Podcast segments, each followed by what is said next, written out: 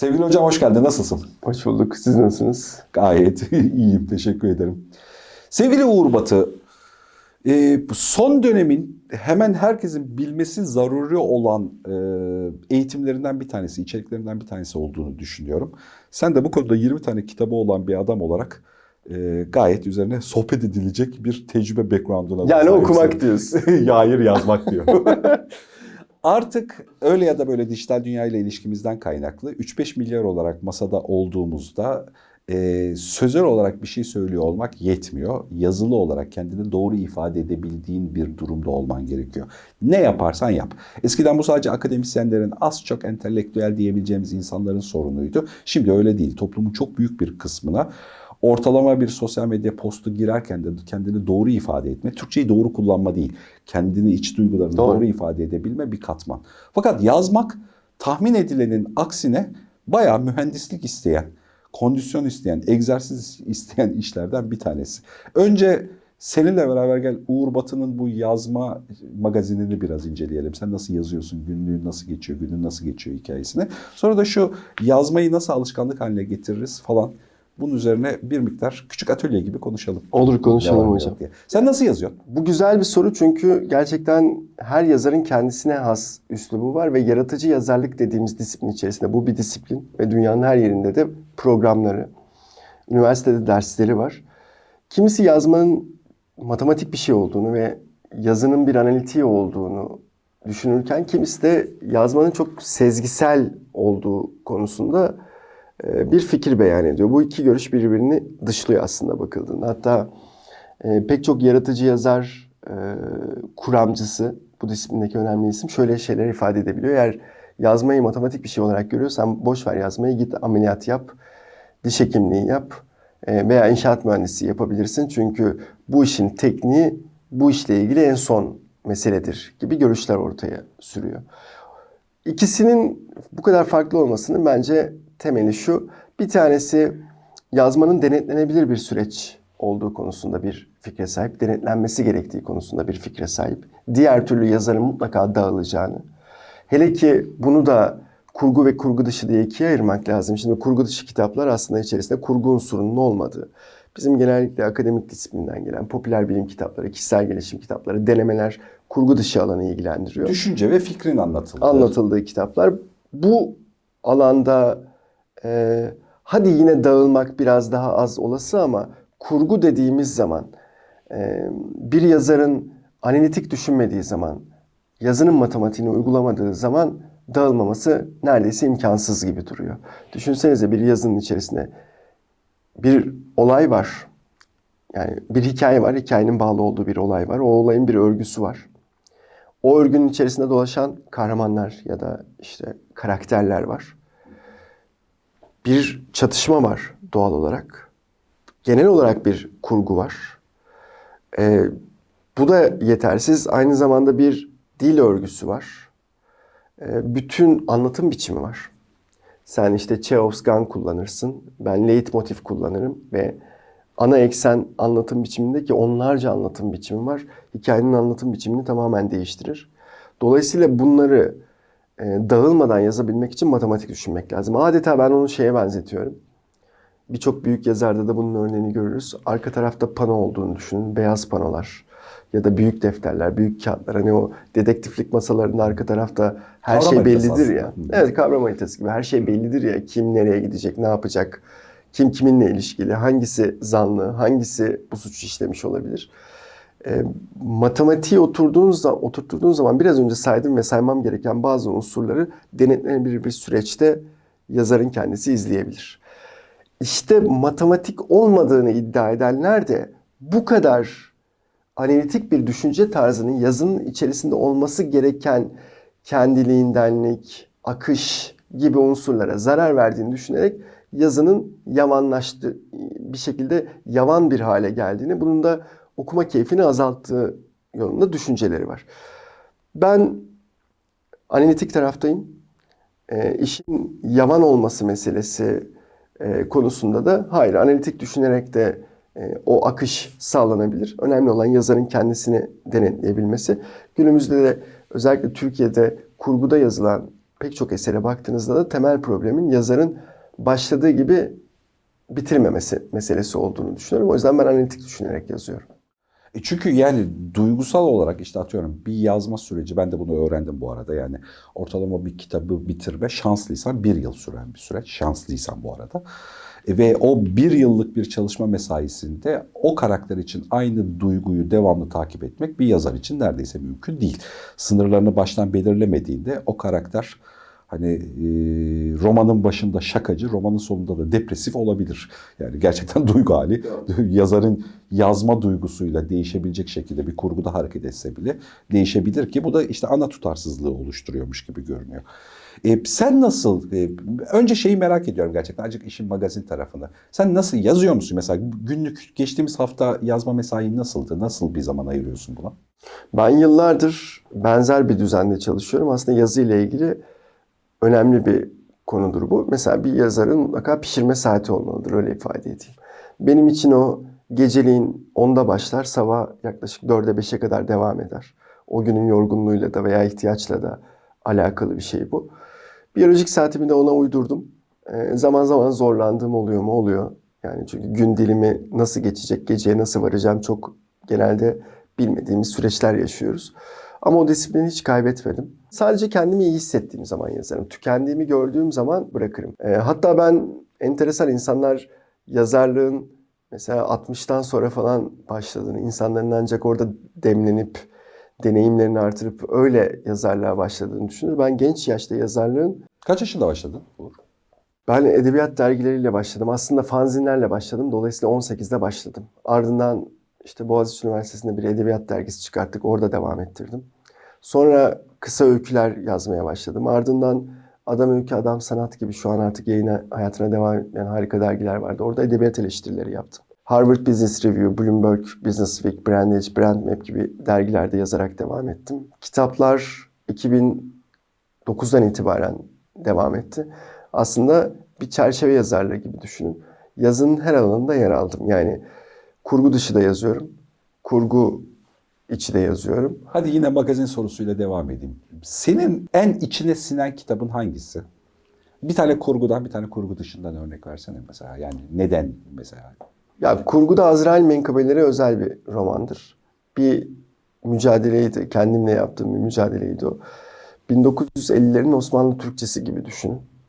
Ee, aslında üçüncü kez sadeleştirilmiş Aşk-ı Memnu gibi işte Hasan Yücel klasikleri gibi düşünün. Ağır bir dil, e, zorlu bir kurgu. 24 tane hikaye 25. sonda birleşiyor. Aslında bu anlamda postmodern bir kurgu. Ee, Birinci Dünya ve İki- İkinci Dünya'nın iç içe olduğu, tarihle gerçeğin ve kurgunun çok birbirinin içine girdiği ama çok ayrımsanamaz da bir hal aldığı e, biraz sınırları aşan bir roman denemesi bence o. Aslında o anlamda da e, kitabın pek çok eleştirmen de hakkını verdi. E, okunması zor ama bunu çok bilerek ve çok isteyerek yaptığım bir şey. Ben orada bir dil mücadelesine girdim ve bir kurgu mücadelesine girdim. Ee, uzun sürdü. Gerçekten böyle 3 üç, buçuk yıl gibi bir zaman diliminde ancak yazabildim. Hatta bir bölümün girişiyle gelişmesini birbirine bağlayamadığım için mesela ben hızlı yazan bir insan olmama rağmen orada belki 3 ay geçti. Bir türlü içime sinmedi. Şimdi tekrar okuduğumda e, zaman zaman parça okuyorum işte yaratıcı yazar e, akademilerinde, kurslarında falan. Ben mi yazmışım diye kendime düşündüğüm bir roman. Bu da yazının nasıl aslında aşkın bir deneyim olduğunu yani transandantal bir şey olduğunu.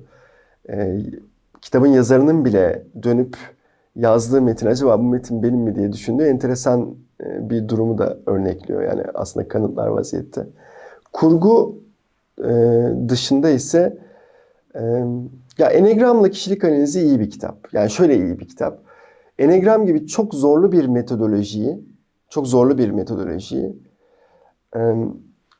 o dille, o bölümlendirmelerle, o hikayeci anlatımla yazabilmek kolay bir şey değildi. Bunu Enegram bilen herkes anlayacaktır ne dediğimi. Kitabı okuyanlar da anlayacaktır. Mesela ben o mücadeleye tekrar girebileceğimi Enegram kitabı ile ilgili çok düşünmüyorum. Çok zorlamıştı beni. O da çok yine bir iki buçuk üç yıl kadar alan bir zaman. Ama en okuduğunda en keyif aldığın kitabın hangisiyse ben kusursuz kararlar vermek ve ikna sanatını seviyorum. Çok akıcı bir kitap. Çok keyifli bir kitap. İçerisinde yeteri kadar e, bilim var ama bilimsel bakış mutlaka var. Yeteri kadar anekdot var. Eklektik değil. Bütün o anekdotlar oradaki bilimsel literatürle çok iyi kaynaşmış durumda. ve Akışa girmiş durumda. Evet yani okuyan hani bu hikaye niye burada var diye soracağını zannetmiyorum. Gelen geri bildirimler de genelde o düzeyde. O iyi bir kitap. Güzelmiş.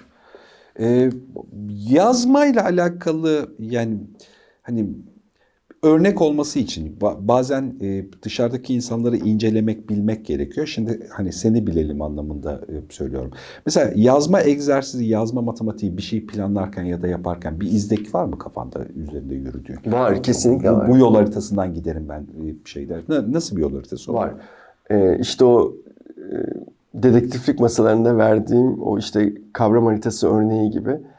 Ee, şimdi şu doğru. Gerçekten bir işe başlamak işin yarısını bitirmek anlamına geliyor.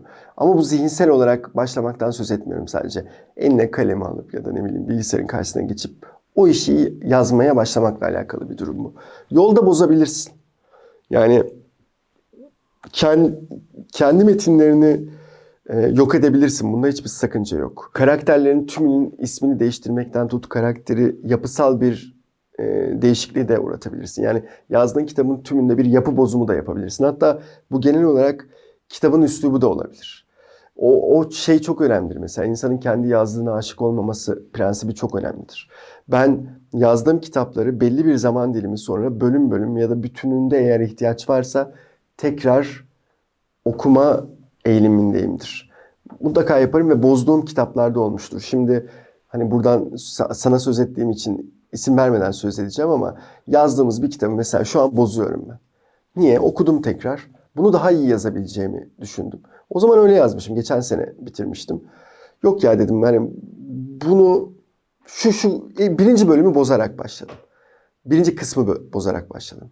Sonra baktım ki bozulacak çok şey var. Ha, dur dedim ikinci kısmı da bozabiliriz. İkinci kısmı da bozdum. Sonra üçüncü kısım dedim ki kitabın tümüne tekrar bakmalıyım. Tümün tekrar okumaya başladım. Bence bir yaklaşık 3 ay boyunca kitaptan çok şey atacağım. Kitaba bazı şeyler ekleyeceğim. Ama kitap şu an benim hissettiğim ve olması gerektiğini düşündüğüm formata çok daha yakın olacak. Bu bir izlek mesele. Ama mesele hocam her zaman başlamak. Başlarken de o haritayı ortaya koymak lazım. Kurgu dışından söz ediyorsak ikisi birbirinden farklı yazım üsluplarına sahip çünkü. Önce o table of contents var ya o içerik haritasını aslında ortaya koymak lazım. Kısımlar, bölümler. O biraz Amerikan tarzı bir kitap yazma stilim. Mantığını da izleyicilerimiz anlayacaktır. Yani bugünün giderek daha zorlaşan okuma pratiklerinde zaman kullanımı, dikkat odağı vesaire falan ne düşünüyorsanız düşünün. Ee, bölüm bölüm yazmak ve bölüm bölüm okumak do- dolayısıyla okuyucuya daha keyifli geliyor. Hani bir bütün kitabı baştan aşağı kurgu dışından bahsediyorum yazmaktansa bölüm bölüm. Şimdi o kısımlar ne olacak? O bölümler ne olacak? Onları ortaya koyduktan sonra altını doldurmaya başlıyorsun. Tamam altını doldurmaya başladık. O zaman okuma keyfi esas insanlar öğrenmek için okuyor olabilirler ama mutlaka da bir keyif, bir deneyim yaşamak zorundalar. Buna en uygun anekdotlar ne olabilir? Bunlar kişisel hikayeler olabilir. Menkıbeler olabilir. Bazı bilimdeki güzel gelişmeleri yorumlayabiliriz. Ya da gündelik hayatın işte politikası, sosyolojisi içerisinde böyle akışta pek çok karikatür olayla karşılaşıyoruz. Acaba o karikatür olayları birleştirebilir miyim anlatacağım şeyini? Mesela manipülasyonu anlatıyorsun. Çorum'da UFO gören masum köylüyle başlayabilirsin. Enteresan bir hikaye çünkü.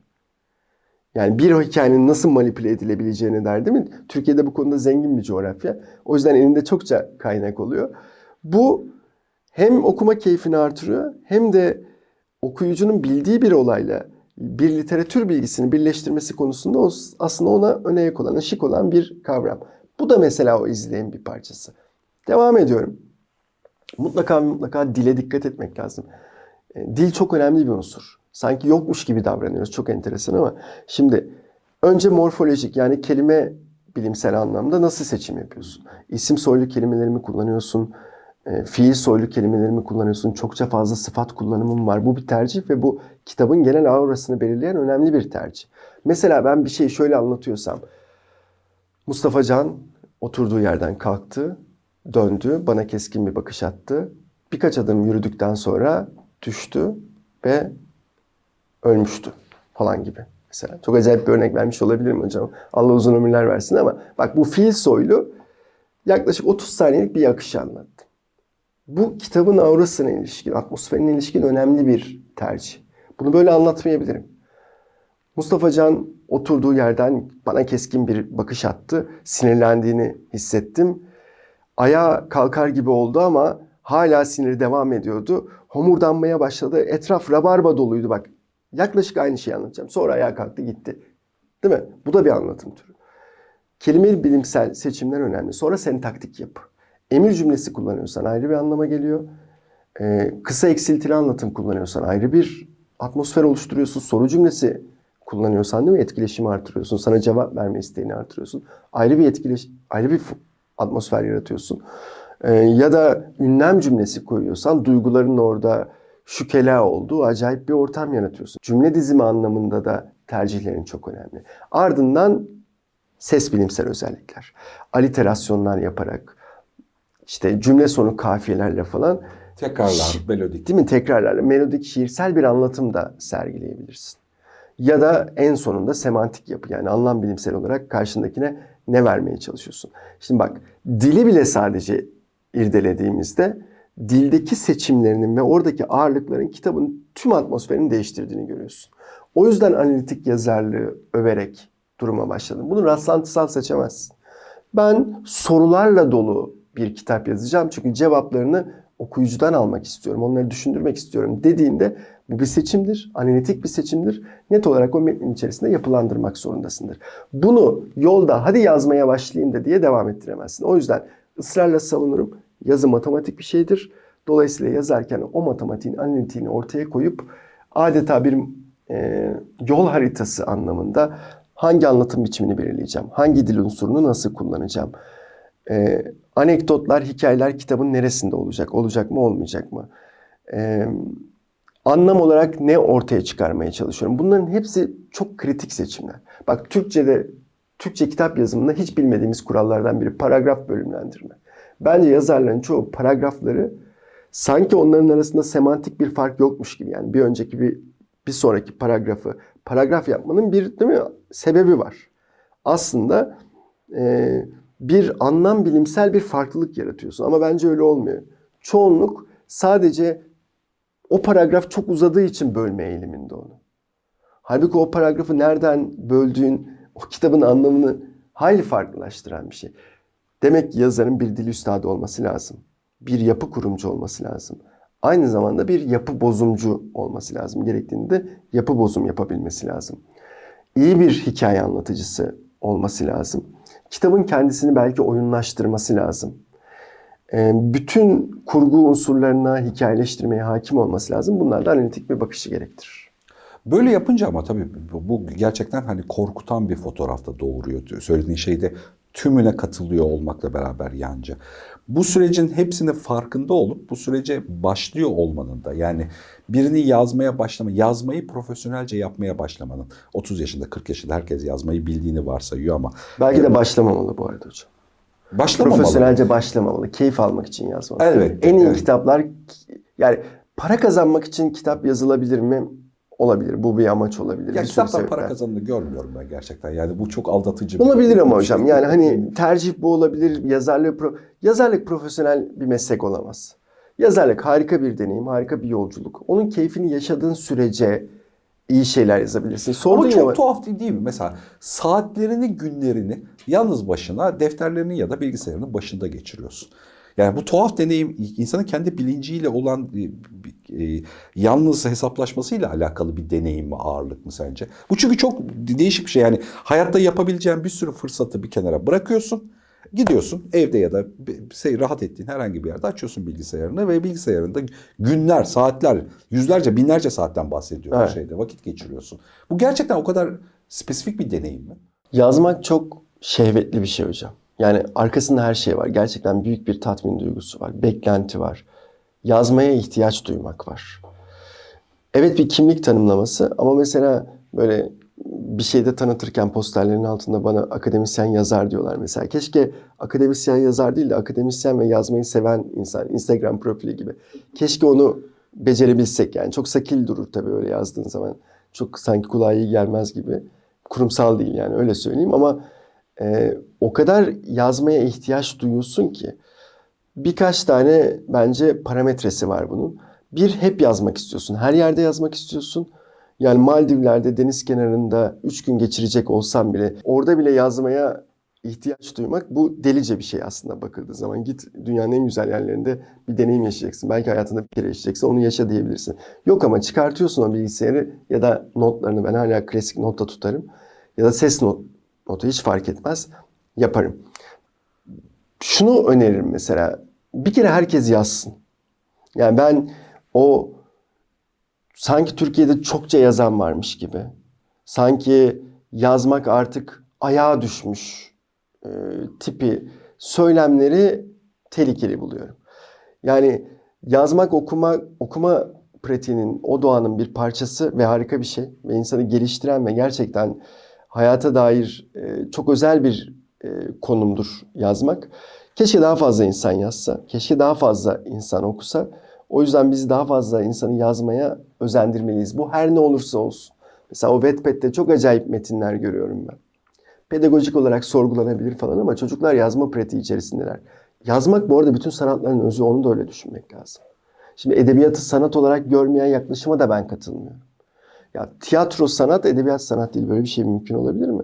Yani tiyatro metne dayalı bir sanat sonuçta. Tamam performe ediyorsun onu sahnede ama alt, ar, ar- arka tarafta önemli bir oyun var ve o yazıyla kurguyla ortaya dökülmüş. Sinema öyle değil mi Hegel'in yedinci sanat? tanımıydı yanılmıyorsam. ya. Hatta en çok sanat. Tabii o şiire gönderme yapıyor da e, şeyde. Doğru, en en, soyu en soyu en say- sanat yani. yani şey, En sanat. en az sanatta mimari diye tarif ediyorduk galiba kendi skalası için. Büyük sanat hem de nereden bakarsan bak. O yüzden sanat yapıyor yazdığı zaman. Bundan daha harika bir şey olur mu? Mesela notlar tutmak var ya çok kritik. Aslında gündelik hayatta biz yüzlerce yazılabilecek unsurla belki karşılaşıyoruz. O sokakta gördüğün o sahne çok acayip bir şey olabilir. Ya bir acı ya bir mizahi bir unsur fark etmez. Bunları biz hani bilinç dışında bir yerlere kaydediyoruz belleğimizden en fazla 1-2 saat içerisinde çıkıyor. Ama bunları kaydettiğimiz zaman her biri belki üzerine büyük öyküler yazılabilecek şeyler. O yüzden insanların not tutarak hayata devam etmeleri önemli bir şey. Not tutmayı çok önemserim ben. Bu notlar daha sonra birleştiği zaman tekrar dinlenip tekrar kurgun unsur haline getirildiğinde yani üzerine çalışıldığında mesela harika bir yazarlık pratiğidir. Bunu da şiddetle öneriyorum. Güzelmiş şeyde. Bu yazarlık meselesi üzerine belki bir ikinci posta bir e, şey daha yöntemler konusunda konuşuruz bir sonraki. Olur hocam. Çok teşekkür ediyorum. Ben teşekkür ederim.